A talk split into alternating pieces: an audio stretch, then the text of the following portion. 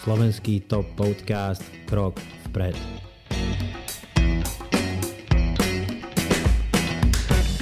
Takže čau, tu je Roman a ďalšia časť podcastu Krok vpred, do ktorého si volám ľudí, ktorí mi majú čo povedať a ktorí môžu inšpirovať aj ľudí, ktorí toto pozerajú. A môjim dnešným hostom je Filip Šarmír. Čau, Roman. Nazdar. A Filip, ty si kontaktoval ma, lebo boli sme v kontakte už predtým, 6,5 roka dozadu a zažil si za tých 6,5 roka podľa mňa viac, jak eh, veľa ľudí zažije možno za celý život. Odišiel si z Bratislavy cez Dánsko na školu, potom sa nejak vracal a skončil si v Brazílii, čo není úplne bežné. A možno tvoj príbeh bude inšpiratívny, aspoň pre jedného chalana z nejakého malého mestečka a on si povie, že a ja môžem dokázať veľké veci, podľa mňa ty si ich už dosiahol a ešte máš veľkú kariéru pred sebou. A keď to bude pre neho taký wake-up call, tak, tak to bude dobré. Filip, začneme tým, čo robíš tým úplným koncom a potom pojeme na začiatok. Okidoki, takže momentálne mm-hmm. žijem v Brazílii, v hlavnom meste Brazília. Čo tam robím, prečo tam som, ako je možné, že som tam skončil, to je veľa otázok. Jedna veľmi dôležitá Aha. A, situácia v mojom živote bola, keď som stretol moju terajšiu ženu, ktorá je brazilčanka. Aha. A dôvod, prečo tam som, je teda, je tam moja žena. Sám od seba by som asi len tak nespekoval svoje, svoje ba, svoju batožinu, mm-hmm. svoje pašametle a išiel by som niekde do Brazílie, to by ma nenapadlo, ale naozaj, keď v živote stretnete človeka, ktorý za to stojí, alebo aspoň si myslíte, že za to stojí, netreba sa toho báť a treba toho človeka vyhľadať a prípadne s ním byť bok po boku. Uh-huh. Filip, ale ty si tam nie na dovolenke alebo nekúpeš sa tam na plážach? Nie. ty tam máš svoj biznis? Áno, ten biznis, nechcem povedať, že je iba môj, máme ho spoločný s mojou ženou. Uh-huh. Je to biznis, ktorý vlastne vznikol na základe uh, nejakého brainstormingu. Moje pozadie je Dánsko, moja vysoká škola. Ona je zase profesionál v zdravej výžive a zároveň ona je vegánka, uh-huh. takže ten biznis, ktorý vznikol teraz, je, je niečo, je, je naše ako keby dieťa. Je tam moja knowledge, her, jej knowledge a to sme vlastne spojili dokopy a z toho začína vznikať niečo nové. A robíte konkrétne čo? Konkrétne robíme suplementy, ale takto, tie suplementy my priamo nevyrábame. My ich uh-huh. dovážame zo zahraničia, z celého sveta. Uh, Momentálne máme dovozcu z Anglicka mm-hmm. a ten suplement je omega-3 masná kyselina. OK, skvelé. Tam sa dostaneme na konci, okay. takže mládež toto musí vypočuť si až do konca, lebo to je veľký príbeh. A chlapce, chlapec z Bratislavy po všetkých tých peripetiách po svete to dotiahol až do hlavného mesta Brazílie, kde vozí no. suplementy z celého sveta a tam propaguje nejaký zdravotný, zdravý životný štýl. Tak začneme tým začiatkom. Myslel si si, mal si to tak našlapnuté tu na u nás, že budeš podnikať a že budeš, nedaj Bože, v zahraničí podnikať? Vôbec nie. Ja to začnem tak, 6 rokov dozadu ja som nevedel so sebou, čo budem robiť. Uh-huh. Vtedy som vlastne teba kontaktoval, lebo som vedel, že existuje možnosť štúdia v Dánsku skrz jedného ďalšieho kamaráta, teraz ťa Miško pozdravujem. Uh-huh. A on mi dal neskutočný drive, že jednoducho skús to. Ja som bol na jednej nemenovanej vysokej škole v Bratislave, kde som fakt nemal žiadnu budúcnosť. Celkovo ja som bol lenivý študent, neznašal som školský systém na Slovensku. Mám problém s rešpektovaním autorít a jednoducho, čo všetko on mi povedal, tak to mi dalo svetlo do života, mi to ako keby rozrolovalo ten červený koberec, že jednoducho chod si za tým smerom, kde to naozaj môže byť mm-hmm. adekvátne pre teba tak jednoducho mi dal túto vedomosť, na základe tej vedomosti som teba kontaktoval. A išiel si a do, potom, do Dánska na školu? Áno, s tým, že môj primárny cieľ bol zlepšiť sa v angličtine, uh-huh. ktorú som v tom čase ovládal možno tak na úrovni B1, B2. Uh-huh. A naozaj, že keď som prišiel na tú školu, prvé tri mesiace som trpel, lebo som nerozumel dokopy nič, okrem nejakých spolužiakov, ktorí tiež mali možno trošku nižší level angličtiny ako zvyšok triedy a hlavne profesori. A keď sa už rozprávame o tých hodinách, tie hodiny sú vedené vo veľmi priateľskom duchu a samozrejme tá angličtina tých profesorov musí byť na úrovni, musia to predniesť v tom, v tom duchu, že, že vedia, vedia sa vyjadrovať, uh-huh. ale zároveň musia to aj podať tomu študentovi. Čiže toto bolo na, na jednej strane ťažké, ale zároveň ľahké, že dokázal som vycítiť, čo ten profesor mi chce dať. Uh-huh. Ale samozrejme prvé tri mesiace som trpel jak, jak mhm. šlak. Uh-huh. A bola to veľká asi životná zmena aj pre teba? Neskutočne. Uh, bol si tam mm, sám, alebo tak mal si kamarátu si spravil, ale nemal si tam nejaký sociálny kruh. No presne. Uh, a čo bolo na tom začiatku v zahraničí najťažšie? Vieš čo? Ja ani neviem. To je naozaj u mňa taká vec, že ja som bol tak nadšený a tak som bol motivovaný, že jednoducho tá angličtina, ten mhm. jazyk bol pre mňa najťažší. Tie všetky ostatné atribúty, akože treba si zháňať, um, ja neviem, residence permit, musíš chodiť z úradu do, do úradu, nehovorím tie úrady, ako fungujú, to není nejak mm. na mhm. Slovensku ale všetko toto vytvára nejaký stres, ktorý pre mnohých ľudí je veľmi ťažko spracovateľný. Pre mňa to mm bolo v pohode. Ja som nemal problém ísť niekde tam, onam, hentam. Však ostatní spolužiaci to robili to isté, tak sme si pomohli ako spolužiaci. Ale tá zmena pre mňa bola nadšenie. Aha. To, to môžem normálne. A možno si sa našiel v takomto dennom, že musí zrazu riešiť problémy, lebo možno tu si neriešil nič, alebo si musel chodiť do školy a bolo to také, že ťa to nebaví. Áno, áno, rozhodne bolo to tak, že ja som musel všetko uchopiť do vlastných rúk uh-huh. a všetko toto som musel nejako spracovať uh-huh aby som mohol fungovať. Mm-hmm. Takže nebola tam moja mama, alebo nebol tam iný rodinný príslušník, ktorý mm-hmm. by mi povedal, OK Filip, idem ti nakúpiť, ty mm-hmm. si mhm. môžeš ísť vybaviť ostatné veci, hej. Všetko som si musel zadeliť ten harmonogram dňa tak, aby mm-hmm. som všetko stihol. Mm-hmm. A na tom pobyte v zahraničí asi aj dobre to, že tam prebehne taká fáza, že osamostatnenie. Mm-hmm. A to sa skladá, ak ty si povedal, že bol som tam sám, sám zo slova samota, osamostatnenie. Mm-hmm. Že si na všetko sám oprať si, ožehliť si ubytko, robotu, zamietnúť ťa v robote 4 krát, 5 krát, 10 krát, povedia ti, že daj sem CV a dojdi zase a máme pre teba neskôr niečo. A tam si doštudoval úspešne mm-hmm. a jak sa niekto z Dánska dostane do Brazílie? Tak, vieš čo, OK, mo, môj prípad je neuver, neuveriteľný. Aha. A, treba asi natrafiť na niekoho, kto za to stojí, tak ako som povedal na začiatku videa, že keď stretneme niekoho v živote, uh-huh. o kom si myslíme, alebo sme si istí, že ten za to stojí, treba sa ho držať. Uh-huh. A hlavne keď cítiš tú spätnú väzbu. A takto to bolo aj s mojou terajšou ženou, ktorá bola na návšteve na Slovensku a ja som v roku 2016 na začiatku, alebo po prvom semestri top-upu som bol aj ja na Slovensku, v uh-huh. Bratislave. Uh, v tom období som mal taký určitý neúspech v škole, nevyšla, nevyšla mi... Um, uh-huh. uh, sk- mal som možnosť ísť do Orlanda uh-huh. na Floride a nevyšlo mi to. A bol to vlastne Erasmus+, plus, všetko išlo v pohode, všetko som ako keby zvládal až na poslednú skúšku, ktorú som failol a to mi akože zrútilo celú, celú moju nejakú perspektívu. Celý nejaký môj domček, ktorý som si stával 4-5 mesiacov, to mi zrazu padlo a bol som z toho strašne frustro, frustrovaný. Mm-hmm. A v tom období, keď som to zistil, bol som na Slovensku a, a som sa stretol s jednou kamarátkou a tá kamarátka zase tiež som ju dlho nevidel, išli sme von do mesta, ona sa trošku pripila, ja som sa trošku pripil a vlastne keď je človek trošku akože nálade, tak nemá problém sa dať do, do reči s mm-hmm. cudzími ľuďmi, bajú s ľuďmi zo zahraničia. Ale ja som handlivý človek, hej. Mm-hmm. možno rozprávam, ale som handlivý, takže ja by som určite ten prvý krok nejako ne, ne, nerobil by som ho. Uh-huh. Neskúšal by som s niekoho len tak kontaktovať na ulici, že what's up bro, poďme si dať pivko. Ne.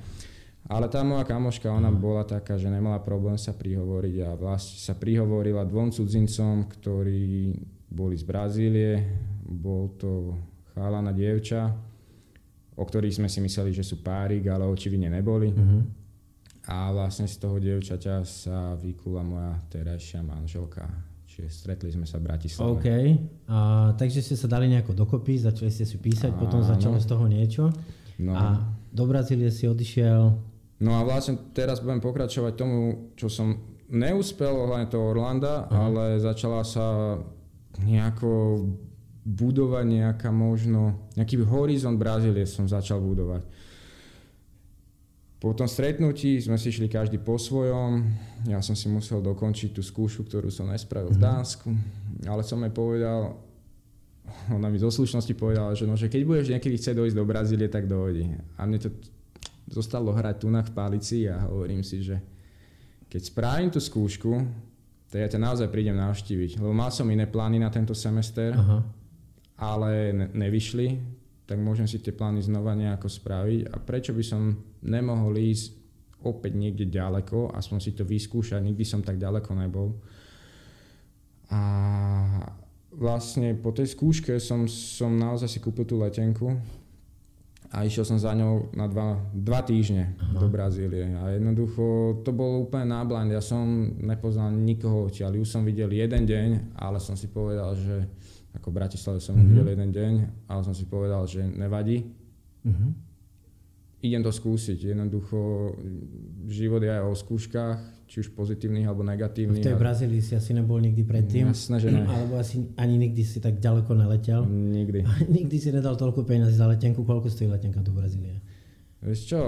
V tom priemere tých 700 eur Aha. dá sa kúpiť lacnejšie, Aha. ale kľudne kúpiš aj za tisícku.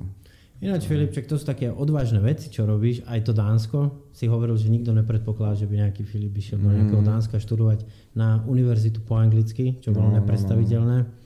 A takisto si hovoril, že nikdy si predtým nebol v Brazílii. To bol asi tiež krok úplne taký, že odvážny. A šťastie pre uh, pripraveným a odvážnym.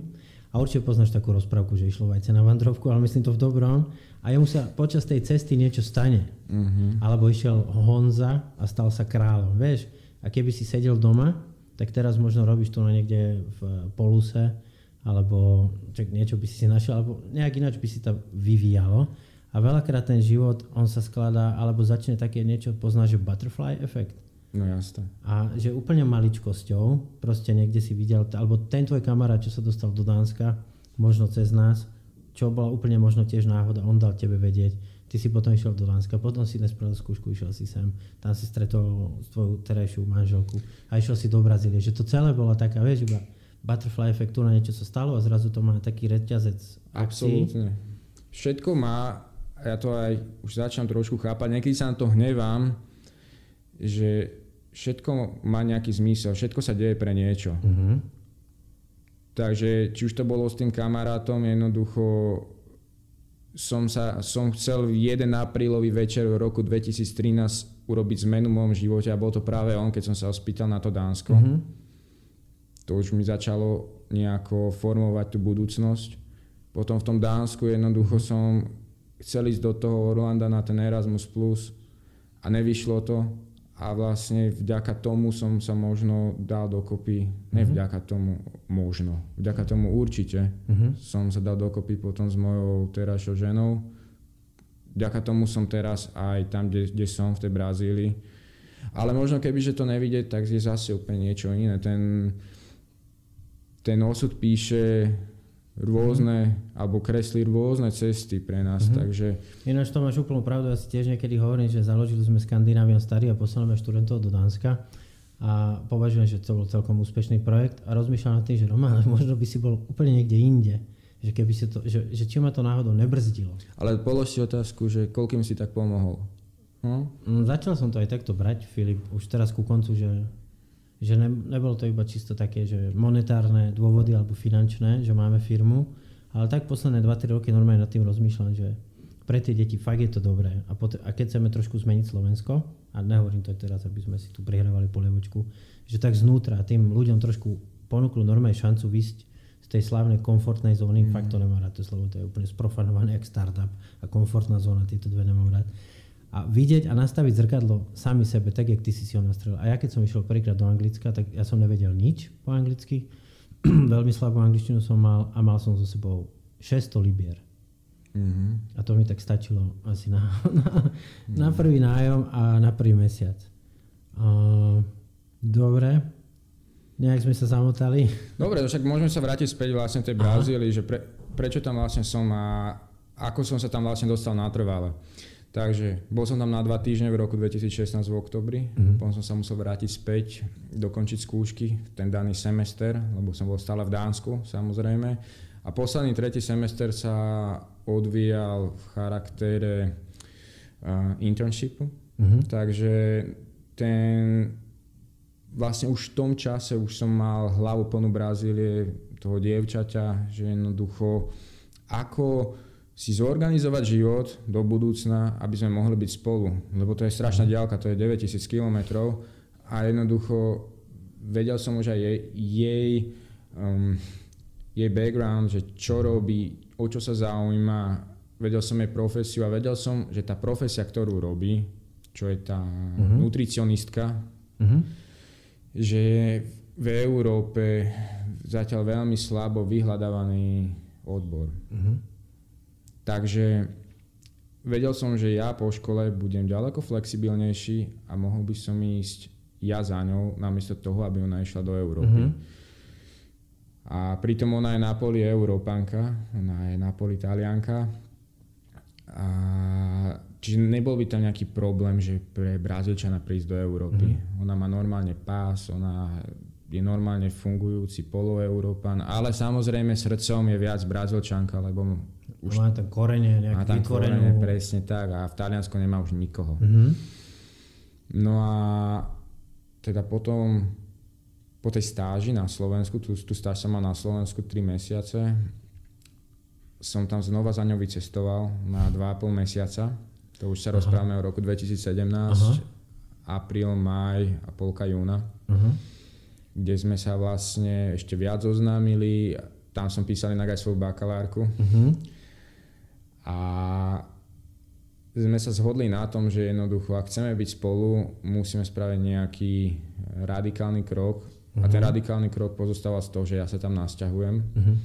A na to, aby sme mohli nejako ďalej spolu fungovať, že musíme tu dať aj nejak úradne dokopy. Ale ja som sa nad tým osobne, možno drvivá väčšina ľudí to vidí inak, ale ja som osobne za tým videl čisto iba zámer byť s ňou. Mňa mm. nezaujímali úrady, mňa nezaujímali dokumenty, mňa nezaujímal nejaký prsteň, mm. mňa to nezaujímalo, ja som chcel byť s ňou a spolu budovať niečo. No a jediná cesta akoby naozaj spolu bolo skrz uh, sobáš, mm-hmm. ale aby sme sa rozumeli, to nebol, neboli fanfári a ohňostroje, to bol jednoduchý, maličký sobášik mm-hmm. na, na úrade. A potom bola taký osla. úradný akt. Alebo úradný akt, áno, mm. dobre si to nazval. Úradný akt a potom bola hostina a sme, sme šťastní. No a vlastne, to som znova trošku predbehol, ešte sa vrátim k tomu pobytu 2,5 mesiaca v Brazílii. Potom som sa vrátil z Brazílie do Dánska, lebo trebalo urobiť čo? Trebalo obhájiť svoju bakalárku. Mm-hmm. A vedel som, že keď ju obhajím, no, tak mám dvere otvorené. Nemusím sa báť ničoho, nemusím nič riešiť, že školu už budem mať za sebou s ohromnou skúsenosťou, z veľa pozitív a nejaké negatíva a naozaj, že nejak tá hlava bola nejak pripravená, že už sa nebojím ísť tam, onam, hentam. Prišiel som do Dánska, obhájil som to, nemal som najlepšiu známku, ale obhájil mm-hmm. som to, známky a kašlem. To a... sa ťa ani v živote nebudú pýtať. A, a. No a potom pol roka som strávil na Slovensku ešte s rodinou, nejak som si musel naozaj ten život tak pripraviť, aj moju mámu som hlavne musel mentálne nejak pripraviť na to, že budem teraz fakt, fakt ďaleko, lebo hovorím, že ja som z malej rodiny a pre toho človeka, pre toho rodiča je to ťažké, keď jediné, jediné dieťa ide fakt ďaleko a už nemá možnosť sa s tým dieťaťom vidieť tak často, mm-hmm. ako keď si povedzme v Európe. No tak tých, toho pol roka som nejako budoval to, čo začnem robiť tam v Brazílii, mm. aj po mentálnej, aj po nejakej uh, fyzickej stránke, či teda fyzickej, že mentálne som sa na to musel pripraviť, ale zároveň musel som si okolo toho zaobstarať Dokumenty. dokumenty. To bolo mm-hmm. cez slovenské úrady niečo takéto zháňať. Jajaj. Mm-hmm. Madonna Mia. No a potom prišiel ten deň D, január 2018, uh-huh. že som naozaj tam prišiel za ňou. Ona bola ešte v tú zimu, bola na Slovensku za mnou, sa zoznámila s mojou maminou No a potom od januára 2018 fungujem tam. Uh-huh. No, tak ideme teraz trošku do tej Brazílie. Uh-huh. Uh, ja som v Brazílii nikdy ne, nebol, mám nejaké predstavy o tom, že asi tam je to Rio, že sú tam pláže, že hrajú futbal, uh-huh. že sa tam praží káva. Uh-huh. A, a to je asi tak všetko, a že sú tam tie favely. Uh-huh. Aj to slovo favela, to tak zhruba asi každý štvrtý to narozumie, čo to je. A čím ťa, ne že zaujala, ale to najhoršie na Brazílie. Začneme tým. Čo tam nemáš rád? Dobre.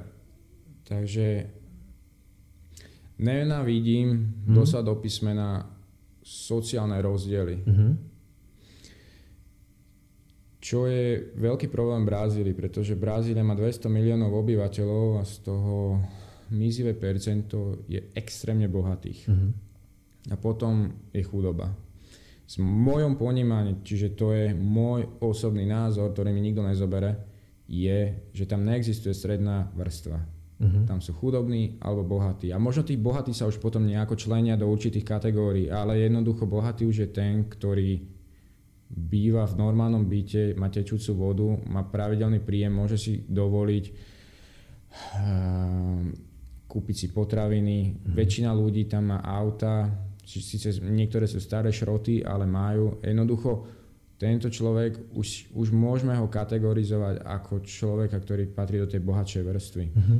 Lebo tá chudobná vrstva je naozaj taká, že bývaš v tej favele, alebo slame, alebo v gete, uh-huh. alebo chatrči. Uh-huh. Môžeme si to definovať rôznymi uh-huh. názvami.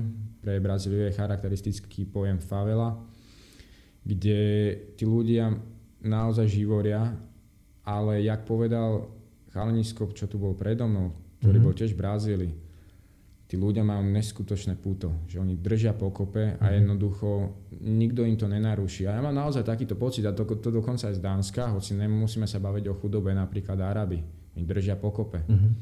Ja, a toto obdivujem zase na tej chudobnej vrstve, vrstve tam v Brazílii, že tí ľudia dokážu držať naozaj pokope. Hoci majú pol centu, uh-huh. ale dokážu držať pokope. To, že tam sú gangy, že, že sa tam predávajú drogy, že je tam prostitúcia, prostitúcia a tak ďalej, to sa týka tých faviel. To neznamená, že teraz ja pôjdem po ulici a niekto ma strelí do hlavy. Ne. Uh-huh. To je to, jak nám média masírujú hlavy a jak nám vykresľujú, čo sa deje vo svete a potom si podľa toho spravíme nejaký obraz o danej krajine. Uh-huh pekný príklad je Slovensko. Spýtajme sa, nemusíme ísť ďaleko, spýtajme sa Dána, povedz nám niečo o Slovensku. Tak v prvom rade si sa kúkne na teba Slovinsko uh-huh. a potom Československo a potom mu vysvetlí, že aké, sa, aké sú vzťahy, ako sa má situácia, že Česko a Slovensko sú dve rozdielne krajiny a potom začne on hlbavo kopať do hĺbky, o Slovensko, takže a máte auto a, a máte televízor. Uh-huh. Čiže takúto, takýto obraz majú aj ľudia o Slovensku a taký máme my možno obrazili. Tam si ľudia myslia, že my bývame v prálesoch, alebo oni bývajú, nechcem sa uh-huh. ja mhm. kategorizovať, že ja som brazilčan, uh-huh. ale veľa ľudí si myslí, že tam, tam základné veci neexistujú alebo nefungujú. Zdravotníctvo je tam lepšie ako na Slovensku. Uh-huh. Takže... Uh, ale ja myslím, že Brazília, oni sú aj v tom... Mm, jak sa to volá, G8, G8 alebo G7, najbohatšie krajiny na svete. No, Myslím, že Brazília tam je. Áno. Oni sú hospodársky dobre na tom a najväčší vývozný artikel je ropa v Brazílii mm, alebo drevo. Vie, vieš čo, je tam veľa, viacero, nie veľa, je tam viacero artiklov meso, soja, mm-hmm. obilniny, korenia, Ropu, oni majú ropu, ale zase to není niečo, mm-hmm. že jak niekde v Kuvajte, áno. Mm-hmm. Takže majú, ale nie až toľko. Hlavne tieto polnohospodárske mm-hmm. súroviny by som povedal. A potom áno, aj drevo. Žiaľ, tá Amazónia je oblasť, ktorá je to sa nedá vyčísliť, to je už len z toho hľadiska, že sú to plúca zeme. Mm-hmm. To je oblasť, kde sú naozaj tie nerastné súroviny rôzneho charakteru. A nechcem povedať, že Brazília sa nestará o tú Amazóniu, svet sa nestará o, o Amazóniu, mm-hmm. lebo ten globálny vplyv a klimatické zmeny to nerobí len Brazília, mm-hmm. to je po celom svete. A čo tam boli napríklad aj teraz tie požiare, tak sú tam dva tábory ľudí. Mm-hmm. Lebo vláda, ktorú majú teraz, je veľmi podobná vláde, tejto raja je v USA. Mm-hmm.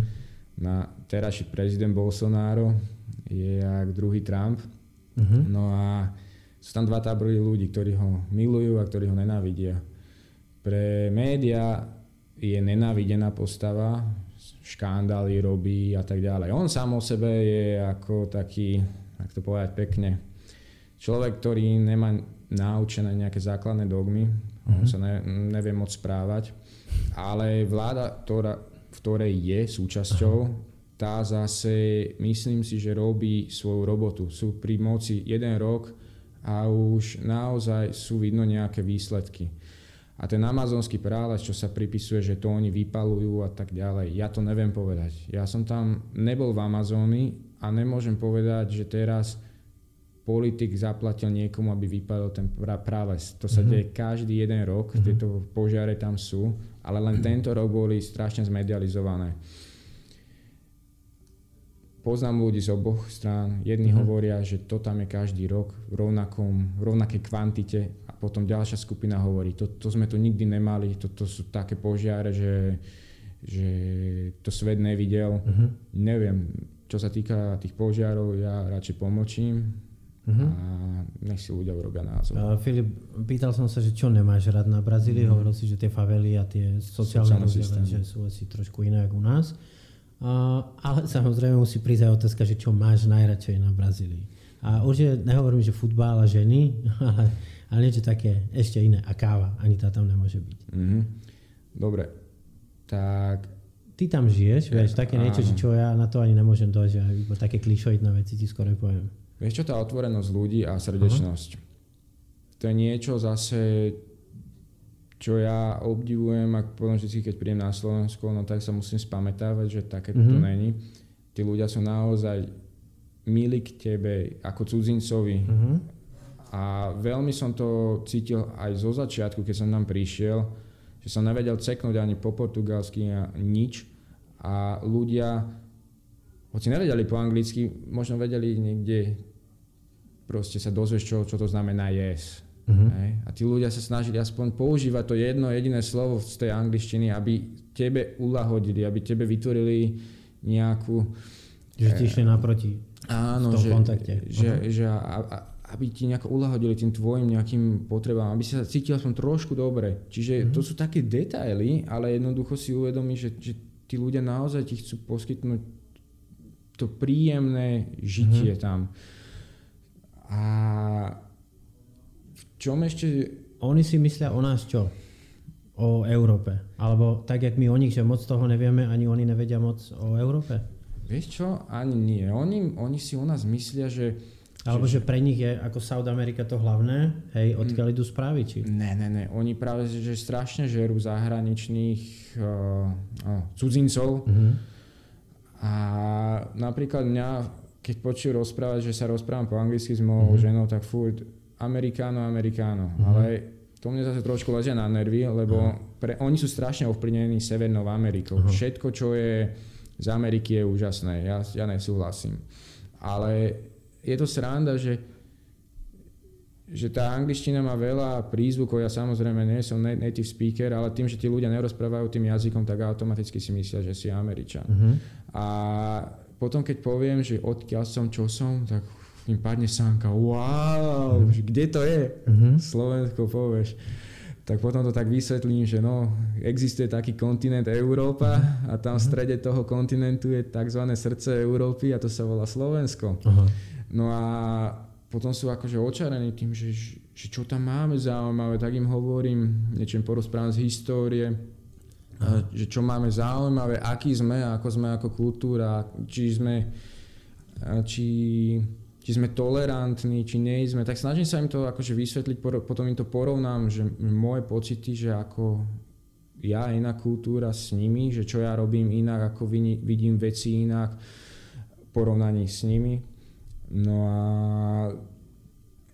oni, oni veľmi akceptujú cudzincov. Toto je môj opäť osobný postreh, s ktorým možno zase niekto nebude súhlasiť, mm-hmm. ale takto ja vidím a takto cítim a takto žijem. Mm-hmm, že akceptujú cudzincov. Mm-hmm. Ináč toto máme s tým trošku problém asi v Európe, lebo aj všade, kde som cestoval, či už to bolo Británia, severské krajiny, Nemecko, vždycky ti dajú pocítiť, že si, že si foreigner. A necítil som to až tak v Amerike, keď som bol. Mm-hmm. Bolo to tam také, že yeah, great, ale netušili, že kde to je. A podľa mňa najlepšie to bolo v Austrálii. Tam povedal, že normálne to poznali, že vlastne Čekoslovakia, Prague, strašne ďaleko je Austrália, vieš, že, ale, ale oni boli takí európske, takí tam sú vlastne všetci cudzinci v Austrálii. Aha. A, dobre, takže Brazílčania majú radi cudzincov. A žiješ v hlavnom meste Brazílii, ktorý sa volá Brazília mm-hmm. a to je novo vybudované mesto. Není, že 200-300 ročné. Jak vyzerá novo vybudované mesto? Koľko má rokov? 40, tak? Od to 70 po, 60 rokov postavené. Čiže, aha, 50, 60, 60 rokov. rokov no. Čiže nie sú tam nejaké historické bulváre alebo tak? Ne to je vlastne tvoj, môj prvý pocit, keď mm-hmm. som pristal lietadlom do toho mesta a vtedy ma žena vyzvihla autom. Petržalka, a, Áno, a išli sme cez, išli sme cez uh, z letiska ako k nám domov, tak ja som ne, nemohol ve, uveriť vlastným očiam, že kde to som to nejaké futuristické mesto. Fakt som očakával, že mi tam UFO tanier pristane vedľa uh-huh. mňa architektúra, monumenty, uh-huh. sú všetko vybudované v takom zmysle, že, že nemáš pocit, že si v klasickom meste. Tam bolo aj vlastne, bolo tam niekoľko známych ľudí, ktorí to mesto budovali, stavali. Medzi nich patrí definitívne ten prezident Kubiček, uh-huh. Potom Oskar Niemeyer, Atos Busao. To, to bol, Oskar Niemeyer bol známy architekt, on akože vybudoval tú Brazíliu, dal tam ten nádych toho mesta a Atos Busao zase dával také dekoratívne prvky do toho mesta. Čiže v porovnaní k iným mestám na svete, uh-huh. by som si dovolil povedať, hoci nehovorím, že som uh-huh. precestoval celý svet, ale tak snažím sa získavať informácie, tak takéto mesto nie je, alebo aspoň nie v takom rozsahu. To mesto je strašne rozlahlé. Uh-huh. Tu na Bratislave alebo v Európe máme mesta veľmi tú, tú architektúru koncentrovanú na sebe, že vežiak vedľa vežiaku, vidí susedovi, ak sa mu žena sprchuje. Uh-huh. Vieš, to sú také veci, že tam, tam, tam tomu nečelím. Tam jednoducho idem niekde a naozaj, keď niekde idem, tak to aj niečo trvá. Uh-huh. A sú tam sú tam veľmi, by som povedal, roz, ro, tá, tá architektúra je tak rozvinutá, že aby nepresahovala určité normy komfor, komfortu. Mm-hmm. Čiže tie budovy nie sú nejaké 30, 30 poschodové paneláky, tam je určitá norma stavby budov, tam nemôže budova byť vyššia ako 6 poschodí napríklad. Mm-hmm. A cesty napríklad, to je niečo veľmi dôležité, že tam máš 6 prúdov v jednom smere, 6 prúdov v druhom smere a toto keď sa ti niekedy upchá, no tak sa môžeš, uh-huh. môžeš si hlavu oplieskať o volant, že jednoducho nepohne sa z toho miesta, ale zároveň je to zaujímavé vidieť, že uh-huh. tá, tá premávka, tá, tá mohutnosť, čo zase a je do...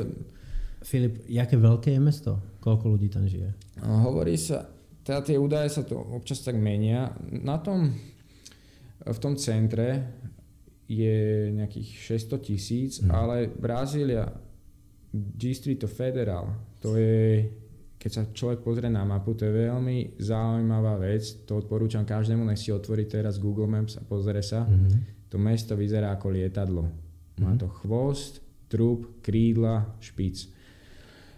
Hovoríme o tomto, tam je cca 600 tisíc ľudí, ale tie údaje sa, mm-hmm. oni kolíšu, ale do tej Brazílie sa aj rátajú tie periférie miest, mesta, ako, ja neviem, máme tu na Pezinok, Svetý Úr a tak ďalej, tak tam majú tiež takéto no už teraz povedal mestečka, ne dedinky. Jak sa volá taký pezinok tam u vás? Aguas Claras, Aha, Taguatinga, aha. Samambaja. To sú také názvy, že tiež mi rozum nad tým pozostával, že kto mohol to tak pomenovať. Ne, je to Mhm. ich kultúra, jazyk a človek si na to zvykne, keď tam žije. No a vrátane tých- týchto mestečiek Mhm. by som povedal, že cca 3 milióny ľudí. A Filip, teraz hovoríš o tých ľuďoch, dostaneme sa k ním. A úplne na záver pôjdeme potom do toho tvojho biznisu, Mhm. Ale aj aby sme na toto celé nadviazali, aj jakých ľudí stretávaš, aké sú tam sociálne rozdiely a tak, pracuješ tam mimo iného aj ako učiteľ angličtiny. Áno. A hovoril si, že väčšinou chodíš učiť uh, lekárov, alebo čo aj architektov, alebo právnikov, Mhm. čo je tá vyššia vrstva. Čo sú to za ľudia? Alebo čo si tak viem predstaviť, že, že oni sú strašne bohatí, oni majú také tie haciendy a tam majú palmy a je to také všelijaké... Áno, áno, aj. Aha. Je to... Takto. A Ja, sluhov? Majú sluhov? každý má tam sluhov. Fakt? A, a to sa jak volá, že servao? Alebo tak? Nie. Servant? Vieš čo, normálne maid. Ako si zamestnanec, hej? Uh, takto. Ja žijem v oblasti, ktorá je naozaj bohatá na Brazíliu Mhm. ako krajinu, že kde aj tá bezpečnosť. Ja to volám tak, že bývam na ostrove. Mhm. A ten ostrov pozostáva práve z takýchto ľu- ľudí, akože primárne. Ale to nehovorím, že som nebol aj v iných častiach Brazílie, kde som videl aj naozaj tú chudobu. Ale tam, kde bývam ja, máš pocit, že si v nejakej oáze, že, že máš tam všetko. Mhm. No a vlastne ako som sa dos- dostal k takýmto ľuďom, vlastne prečo som začal učiť tú angličtinu, to bolo jednoducho. Z jednoduchého hľadiska. Ja som potreboval z niečoho žiť. Keď tam príde cudzinec, hlavne do mesta ako je Brasília, teda hlavné mesto, tam možnosti na prácu je minimum, pokiaľ nie si ambasádor alebo ne, Mhm. nepracuješ pre vládnu inštitúciu, čo môj prípad nie je. A v rámci čoho? Že povolenia alebo nevieš portugalsky? No nevieš po portugalsky a tam celkovo biznis ako taký nie je vybudovaný. To mesto je čisto vládneho charakteru. Mhm. Keď tam ideš, tam máš všetky ministerstva situované, máš tam všetky súdy, máš tam ambasády, prezidentský palác, ale nič iné. To mesto je tak vystavané, alebo účelom bolo postaviť vládu v tomto meste. Nič iné. Chceš biznis, choď inde. No ale samozrejme roky plynú a ľudia začínajú sa vyvíjať a tiež začínajú um, chcú, chcú byť aj niečo iné, nechcú byť len všetci politici a Mhm. nechcú byť všetci len úradníci a takže aj tam už pomaly ten biznis začína, ale nie až v takej kvantite ako niekde v São Paulo alebo v Riu. Mhm. No a napríklad tá moja manželka, ona je nutricionistka, čiže ona s vládou nemá nič spoločné, ale každý potrebuje zdravie. Mhm. Čiže zase pre ňu sú tam dobré podmienky, je to bohaté mesto, čiže tí ľudia tam aj dobre zaplatia. No ale ja, čo ja? Ja tam prídem, ja nejsom doktor, ja nejsom zubár, nejsom ni, nič také, čím by som ich ako vedel očariť tam priamo v tom meste. No Mhm. ale mám niečo, alebo mal som niečo, čo viem poskytnúť ďalej, čo zase tí ľudia nemajú a to bol ten jazyk. Mhm. Vedel som, že tam takmer nikto nerozpráva po anglicky, takže to bol môj štart, ako začať nejako sa Aklimatizovať. aklimatizovať a zača, za, začať niečo robiť a za, začať platiť si šeky, hej. no a začal som učiť v jednej škole súkromnej, kde som učil cca rok, ale bola to výborná skúsenosť, len že tá pláca bola fakt nič moc. Mhm. Žiaľ Bohu a všade je to tam tak, bohužiaľ kvôli vysokým daniam. To je nevýhoda Brazílii ďalšia. Mhm. Vidíš, si sa pýtal. Dane. Aha. Vysoké dane. Platíš daň obrazne povedané aj za vzduch. To Aha. je, je nonsens tam. Ale no, hovorí sa, že nová vláda to chce zredukovať. Uvidíme. No a čiže v tej škole som dostával veľmi zlú plácu a jednoducho mm, aj ma to bavilo, aj ma baví učiť tú angličtinu, lebo aj ja sa pri tom stále dozvedám niečo nové. Ale na druhej strane tiež mám sa rád a potrebujem z niečoho žiť, hej. Tak som sa rozhodol, že budem učiť fakt vyslovene iba súkromných študentov, ktorí ti, ti platia náruku a je to ďaleko výhodnejšie. To neznamená, že teraz som milionár, ale trošku som si polepšil. Mm-hmm. Jo? No a musel som začať budovať nejakú tú sieť svojich študentov a ja, jak to spraviť, jak začať, kam ísť, tak začneš od takých miest, kde sa kde veľa ľudí chodí a tam vlastne si dáš, ja neviem, nejaký leták, že ponúkam služby angličtiny, pôjdeš na univerzitu, kde je veľa študentov, ktorí sa chcú učiť ten jazyk, lebo dnešní študenti chcú cestovať. Mm-hmm. A jednoducho rozvešiaš si tam svoje letáky, spravíš si Instagram, spravíš si promo a potom už ťa ťa nejakí ľudia začnú odporúčať. Jednoducho, napríklad moja žena poznala svoju pacientku, ktorá sa potrebovala naučiť po anglicky alebo začať učiť. Tak ma kontaktovala, dal som jej prvú hodinu zdarma, nech si ma oťuka, nech sa mm-hmm. oťukáme a potom som to začal budovať tak, aby som, a ja z toho niečo mal, čiže som jej povedal, OK, zoženieš mi ďalšieho študenta, dám ti nejakú zlavičku, tak ona sa potom snažila, našla mi a potom zrazu ani neviem jak sa to začalo rozrastať. Nehovorím, uh-huh. že teraz mám impérium študentov, to nie, vždycky nejaký prídu, nejaký odídu, ale mám nejakú uh-huh. stabilnú, stabilné číslo, ktoré ma drží nad vodou. Jo? Uh-huh. Ale, aby som ešte poznamenal, učenie angličtiny nie je môj primárny cieľ. To je niečo, čo ma baví, ale nechcem to robiť navždy, lebo ja chcem robiť niečo úplne iné. Uh-huh. K tomu sa dostaneme. Uh-huh. A tak ešte k tej otázke, že akí sú títo ľudia, čo ich učíš? OK. Takže akí sú... Uh, ku mne sú veľmi milí, mm-hmm. uh, tolerantní, snažia sa mi, hoci je to len práca, mm-hmm. hej, že oni si nájmu niekoho, si, si zaplatia za servis, to neznamená, že sú ku mne nejakí chladní. A to mm-hmm. isté, ja, ja to tiež tak beriem, že, že ty si môj študent a ja ti naozaj nechcem dať len tú vedomosť, ale chcem ťa aj obohatiť možno mojou kultúrou alebo nejakými môjimi názormi, že to, mm. ako ja vnímam situáciu, svet a konkrétnu krajinu, v ktorej žijem z pohľadu cudzinca. No a normálne títo ľudia sú bohatí ľudia. To sa bavíme naozaj o bohatých, lebo nie každý si môže dovoliť súkromného mm, učiteľa angličtiny. Mm-hmm. Nehovorím, že moje ceny sú nejaké úplne predražené, sú tam ďaleko... A poviem to aj tak, že aj lepší učiteľia, ktorí si dokážu e, zarobiť viac, ale nemôže si to dovoliť niekto z chudobnej vrstvy. Uh-huh.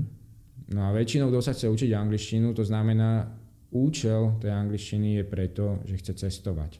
A ten, kto chce cestovať, musí mať na to cestovanie peniaze. Čiže tam si musíš vybudovať, pochopiť, že ten niekto naozaj má štruktúru vybudovanú a neučí sa angličtinu len tak pre nič za nič. Je tam nejaký iný účel, väčšinou to cestovania, ako som spomenul, a na to mm-hmm. treba mať financie. Čiže kategória alebo profesia týchto študentov sú väčšinou lekári, mm-hmm. právnici alebo vládni úradníci Uh, Filip, dáme si aj druhé video, mm-hmm. uh, ktoré bude zamerané čisto na tvoj biznis, okay. Aha, lebo ideme už dosť dlho. A ešte jednu vec by som tu chcel povedať. Ty si mi vravel, že v Brazílci sú tak nejak uh, vysadení na kult tela. Presne A že vy, radi vyzerajú dobre a že majú dobré zuby. Prečo to tak je? No, asi je to tou klímou, by som Aha. povedal, že takmer celý rok tam ľudia chodia obnažený. Aha. No a jednoducho starať sa o telo nemusí byť finančne náročné, mm-hmm. pokiaľ sa nerozprávame o nejakých plastikách, mm-hmm. ktoré sú tam veľmi populárne, toto mm-hmm. slovo zvýrazním. Tie plastiky tam naozaj idú. Ale dokážeme sa starať aj o telo bez toho, aby sme mali nejaké plastiky a podobné kráviny. A tým že veci sú tam možno v mnohých prípadoch drahé, alebo mnohé veci tam nie, nie sú ešte v tej Brazílii ako krajine, to potom spomeniem asi v rámci toho biznisu. Mm-hmm. Tak ľudia sa snažia nejako aj zabíjať ten voľný čas a hlavne keď si vo vnútrozemí nemáš to more, tak cvičíš, cvičíš, cvičíš.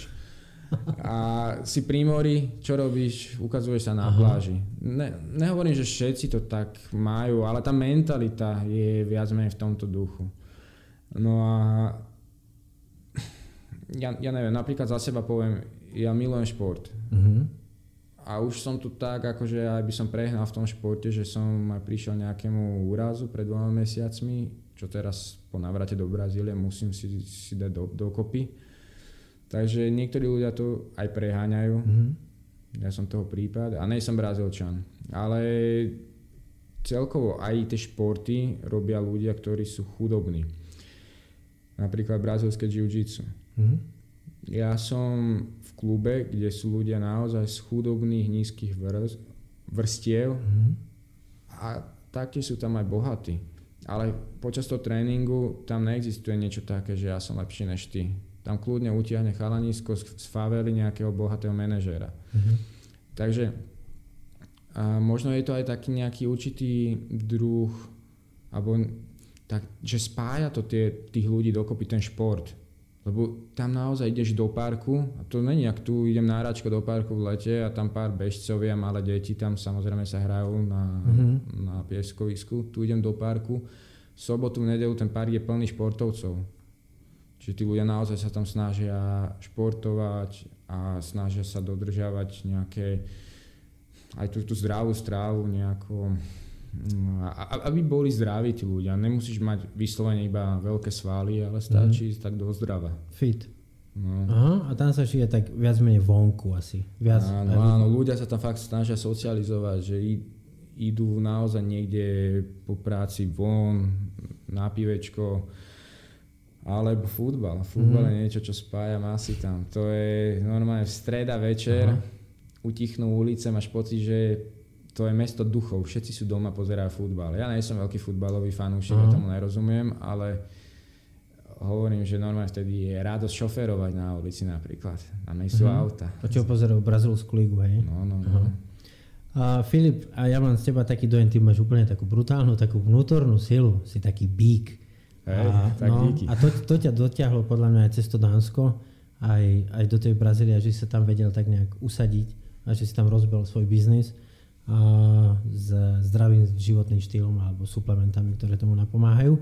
A o tom sa budeme baviť v druhom videu, ktoré zameráme čisto na tvoj biznis. A môjim dnešným hostom bol Filip Šarmin. Čau. Čau, díky. díky.